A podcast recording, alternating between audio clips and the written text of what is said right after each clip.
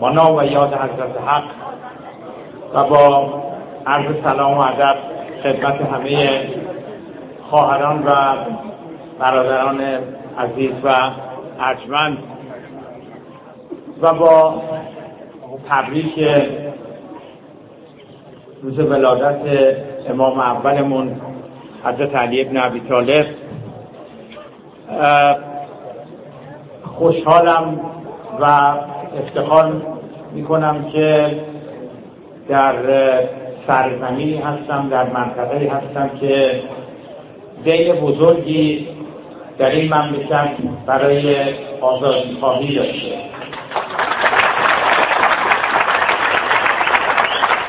و امیدوارم که روح بزرگ مرحوم سردار اسد بختیاری رو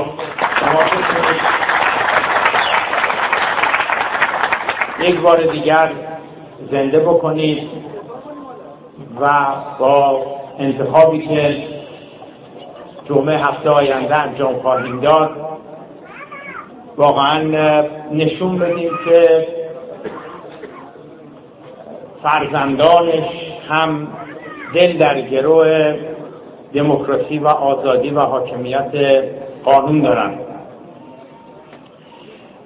می‌دونید بزرگترین دلیل برحق بودن ما و مظلوم بودن ما همین وضعیتی هستش که ما الان اینجا داریم. یک سالونی که مال بیلیارد بوده بیلیارد بازا مثلا رحم کردن دادن به این تشکیلات که امروز بتونن جلسه برگزار کنن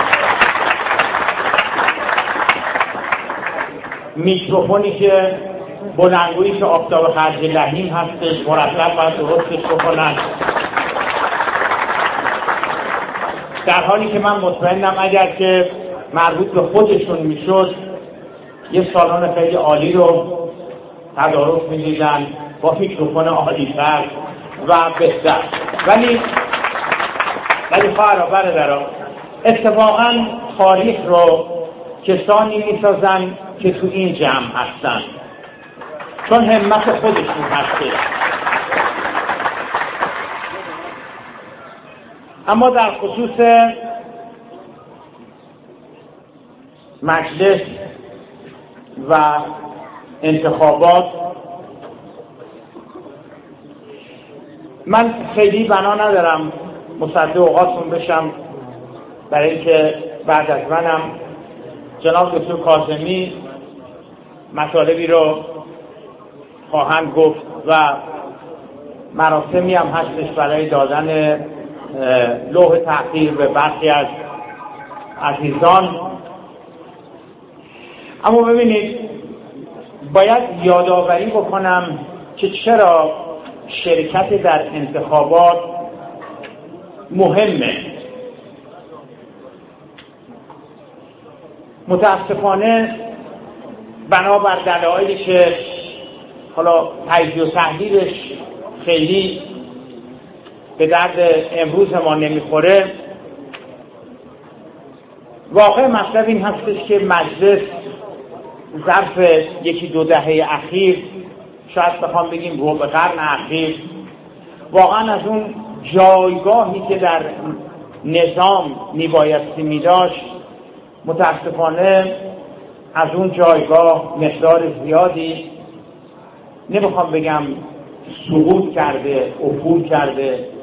می‌خوام بگم فاصله گرفته. خواهر برادرم مجلس در رأس امور باید قرار داشته بوده باشد.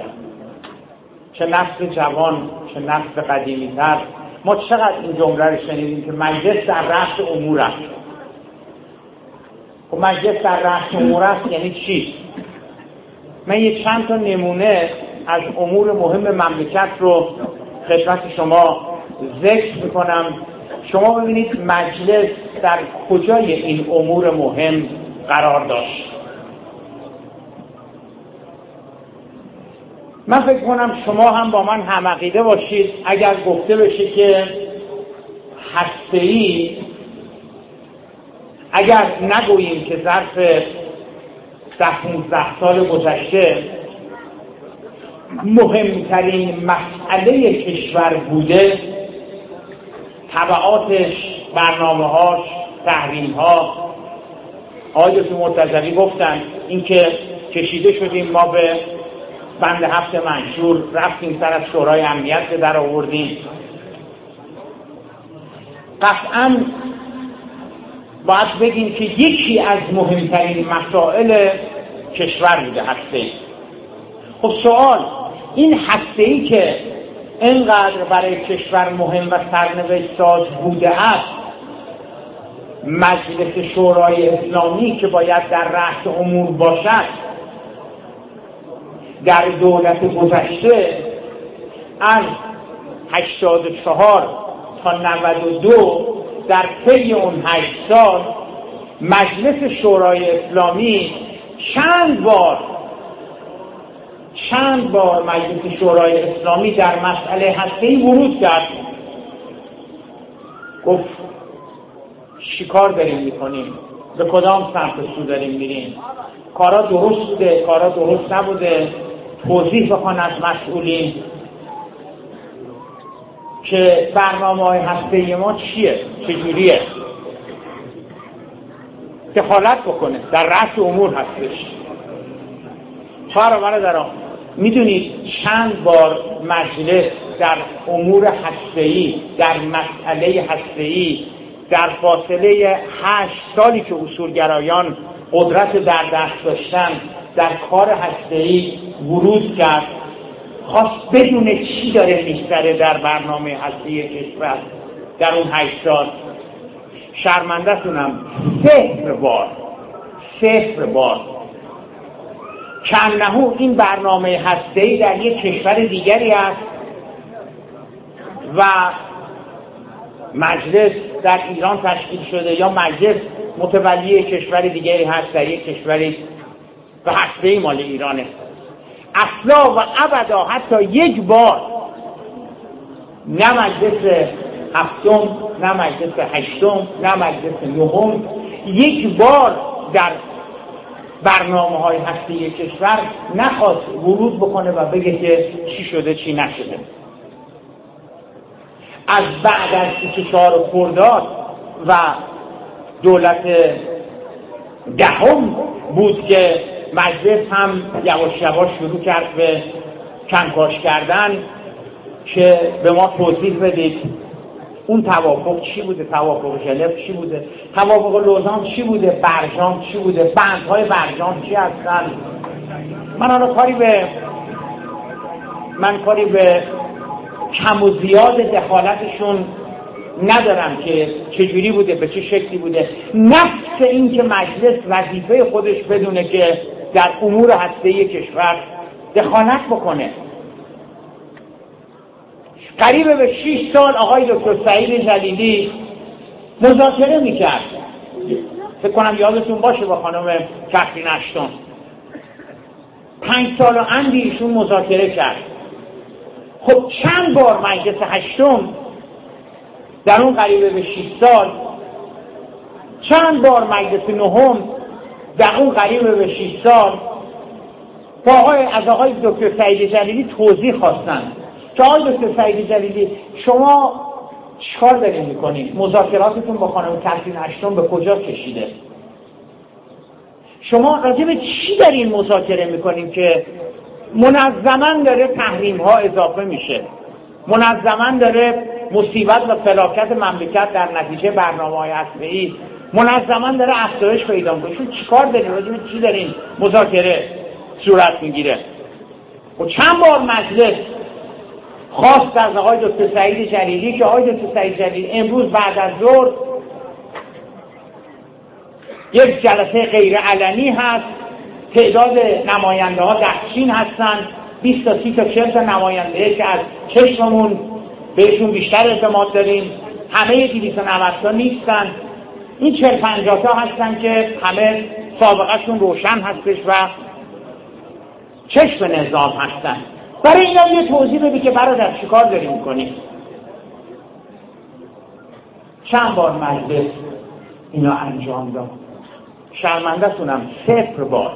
صفر بار مجلس از آقای دکتر سعید جلیلی توضیح خواستش که شما چرا باید اینجوری باشه؟ این درسته؟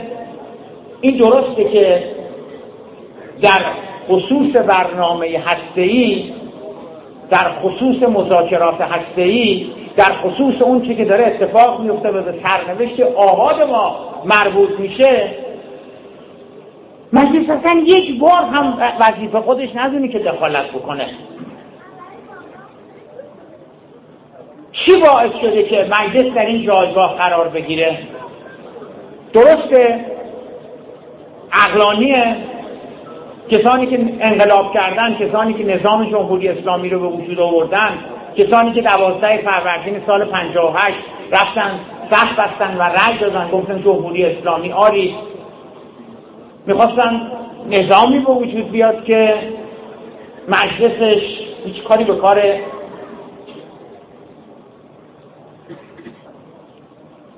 یک کشور رو شما پیدا بکنید اهم از کشور آفریقایی اهم از کشور آسیایی اهم از کشور اروپایی اهم از کشور در حال توسعه اهم از توسعه یافته اهم از توسعه نیافته.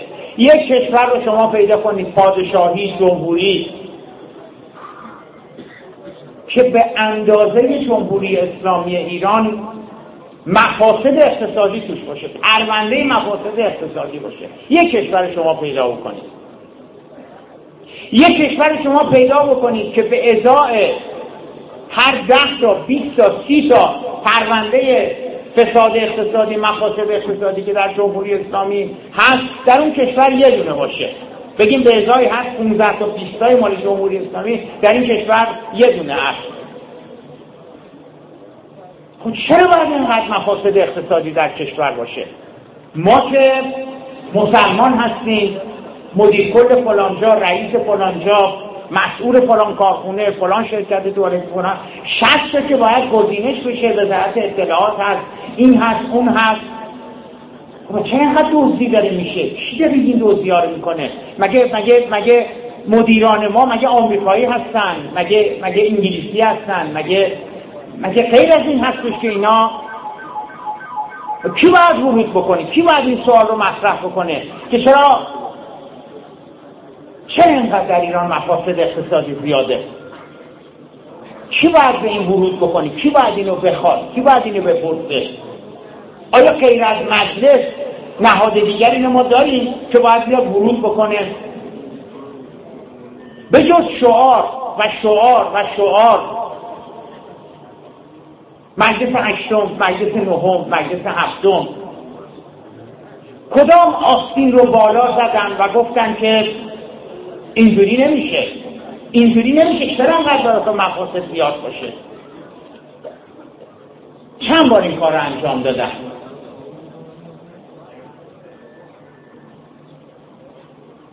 سال گذشته 94 گفته می‌شد ما 7 میلیون بیکار داریم. الان قاعده این 7 میلیون الان باید رسیده باشه به 8 میلیون. همه ما می‌دونیم که 8 میلیون بیکار یک شبه به وجود نمیان یک ساله به وجود نمیان دو ساله به وجود نمیان سه ساله به وجود نمیان. هشت میلیون بیکار حاصل یک دهه برنامه های خراب و غلط اقتصادی هستش که منجر به وجود آمدن هشت میلیون نه میلیون بیکار میشه. سوال چند بار مجالس هفتم هشتم نهم خیلی جدی اومدن نشستن گفتن که دولت بیا ببینیم. مجموع تشخیص محصول نظام بیا ببینیم. سازمان برنامه بودجه بیا ببینیم. دانشگاه تهران بیا ببینیم. استان داره بیان ببینیم چرا بیکاری انقدر زیاده. چه باید بکنیم؟ بانک مرکزی چی کار باید بکنه؟ وزارت اقتصاد باید چی کار کنه؟ مجلس باید چی کار کنه؟ قوه قضاییه باید چی کار کنه؟ صاحبان صنایع باید چی کار بکنیم؟ کمتر خونه ای شما دردشو می‌زنید باز می‌کنید. یه دونه دو تا سه تا فارغ و تحصیل بیکار ندارن. ها در کشورهای دیگه اینجوریه. مجلس چه ورودی پیدا کرده به این مسئله؟ رکود داره کشور رو خفه می‌کنه داره کشور رو بین می‌بره رکود اقتصادی. کی باید ورود بکنه بهش؟ دولت باید ورود بکنه. مجلس چرا از دولت نمی‌خواد؟ چرا دولت رو به سلابه نمی‌کشه؟ چه این دولت چه دولت آقای احمدی نژاد. چرا نمیاد به سلابه بکشه بگه؟ این کار این کار این کارو تو باید می‌کردی نکردی که رکود کاهش پیدا بکنه. خب شما کشور آمریکا رو می‌بینید بعد از نزدیک 22 ماه مذاکره و برجام وقتی تنظیم شد تشکیل شد توافق شد. خب شما دیدید آقای جانکری با دوم قدری قدری زانو زده بود. چقدر؟ همه رو بی بی سی پخش کرد دیگه به صورت زنده. چجوری با استنتاقش می‌کردن نمایندگان کنگره؟ که نه شما این امتیازی دادی این امتیازی دادی این عقب نشینی کردی. و اون جواب می‌داد. خانم وندی شرمن جواب می‌داد. آقای مونیز جواب می‌داد. اون یه تمامشون اصلا اصلا مثل بازجویی بود. در, در خصوص توافق هسته که با ایران کرده بودن. هفته گذشته مشکل یه خلاف مالی اسناد پاناما پدر نخست وزیر فعلی انگلستان خریده بوده فروخته بوده مالیات داده بوده نداده بوده. مجلس بلا فاصله نخست وزیر کشید پای سلابه بعد رفت اونجا صحبت می‌کرد و دفاع می‌کرد از خودش. که آقا این چی بوده؟ خب اینا مجلس هم مجلس شورای اسلامی هم مجلس هستش.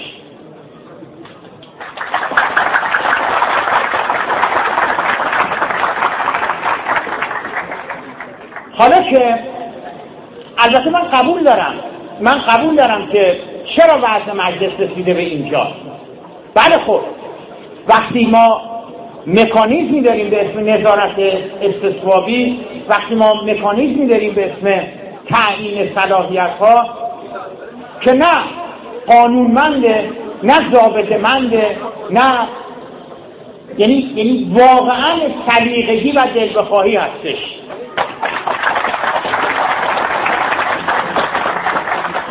بنده همین چند روز پیش که موضوع بازگشت مجدد آقای احمدی نژاد مطرح شد. گفتم که بله مصاحبه کردم با یکی از این روزنامه با یکی از این سایت گفتم که ایشون خواهد آمد. بعد خبرنگاره اصلا پرسید که چرا انقدر شما مطمئنی که ایشون میاد؟ گفتم برای اینکه اصولگرایان چاره ندارن. تنها عاملی که می‌تونه اینا رو به قدرت برسونه احمدی نژاد کدومشون می‌خوان رأی بیارن. آقای خطاب عادل می‌خواد رأی بیاره. آقای علی لالیجانی می‌خواد رأی بیاره. آقای محسن رضایی می‌خواد رأی بیاره. کدوم از اصولگرایان می‌خوان برن جلو وایسن آستین بالا بزنن رأی جمع بکنن؟ تنها چیزی که دارن اینه که برایشون رأی جمع کنن. بعد خبرنگار به من گفتش که دو تا سه تا خبرنگار. گفتن آقا دکتر ایشون رد صلاحیت میشه. اصلا نمیشه که ایشون صلاحیتش به تصویب شورای نگهبان برسه سال آینده. خدا نه شما صلاحیت ایشون هم یقین بدونید که تایید خواهد شد. خبرنگارا گفتن چه شما انقدر مطمئنین گفتم به همون دلیلی که صلاحیت آقای هاشمی رفتنجانی رفت به همون به همون دلیلی که صلاحیت سه هزار نامزد اصلاح طلب رد شد. به همون دلیلی که صلاحیت آقای دوست عزیزمون آقای دکتر نبیزاده رد شد و خیلی دیگه. بپرسید از آقای نبیزاده خصوصی عمومی که نبیزاده تو چرا رد صلاحیت کردن؟ چی بهت گفتن تو رو رد صلاحیت کردن؟ شورای نگهبان چی گفت؟ گفت نبیزاده چی کار کردی؟ شما تو رو داریم رد صلاحیت می‌کنیم. مگه برای تعیین صلاحیت دلیل وجود داره. مگه قانون وجود داره؟ مگه ضابطه وجود داره؟ مگه اصول وجود داره؟ به عبارت دیگر به همون بیقانونی به همون بیضابطگی که اون سه هزار نفر رد صلاحیت شدن آقای احمدی نژاد صلاحیتش تایید میشه. تو قانونی وجود نداره ضابطه وجود نداره. حالا شرایطی به وجود آمده و کسانی که یک مقداری یه حد اقلی از تعهد دارن مثل آقای دکتر کاظمی خودمون مثل دیگران. دارن میرن به مجلس. امیدواریم آقای دکتر کاظمی هم بتونن برن به مجلس با رأی قرص محکمی که شما جمعه هفته آینده به ایشون خواهید داد. واقعا آقای دکتر کاظمی حالا نمی‌تونم من بگم مکان مقدس اون بیلیارد بازی که دیگه مکان مقدس ولی ولی اتفاقا یه جوره آقای دکتر کاظمی این مکان مقدسه چون انقدر مرد بودن که اینجا رو امروز دادم به شما. ممکنه چون ممکنه باشگاهشون رو بعدا اماکن بیاد ببنده که این کار کردن هستن یه, یه ایرادی بگیرم بگن دیوارش کج بوده پنجرش سوراخ بوده و اماکن بیاد ببنده ولی خب شما به این خواهران و برادرانمون تعهد بدین به این بیلیاردبازهای مرد تعهد بدین که واقعا رفتید مجلس. آقای دکتر کاظمی اولین کاری که می‌کنید قبل از ای قبل از سوگندنامه قبل از قبل از هر کاری که می‌کنید قانون انتخابات رو اصلاح بکنید آقای دکتر کاظمی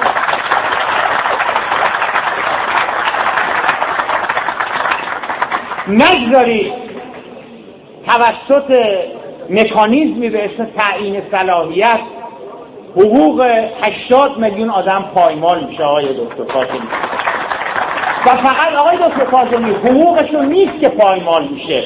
حاصلش عدم دخالت مجلس در امور مهم و سرنوشت ساز مملکت هستش که داره پایمال میشه. به عنوان آخرین جمله خواهر برادر شما این رو زیاد شنیدید که اصولگراها وقتی انتخابات میشه میگن که تو همه کشورها نظارت استثبابی وجود داره. بکنم همشون این شنیدین. های اسم شورای نگهبان نیست. دادگاه عالی وزارت دادگستری بالاخره یه نهادی یه تشکیلاتی یه, یه سازمانی وجود داره که همه رو همینجوری نمی‌ذاره بیان در انتخابات شرکت بکنن. مال ما هم هستش.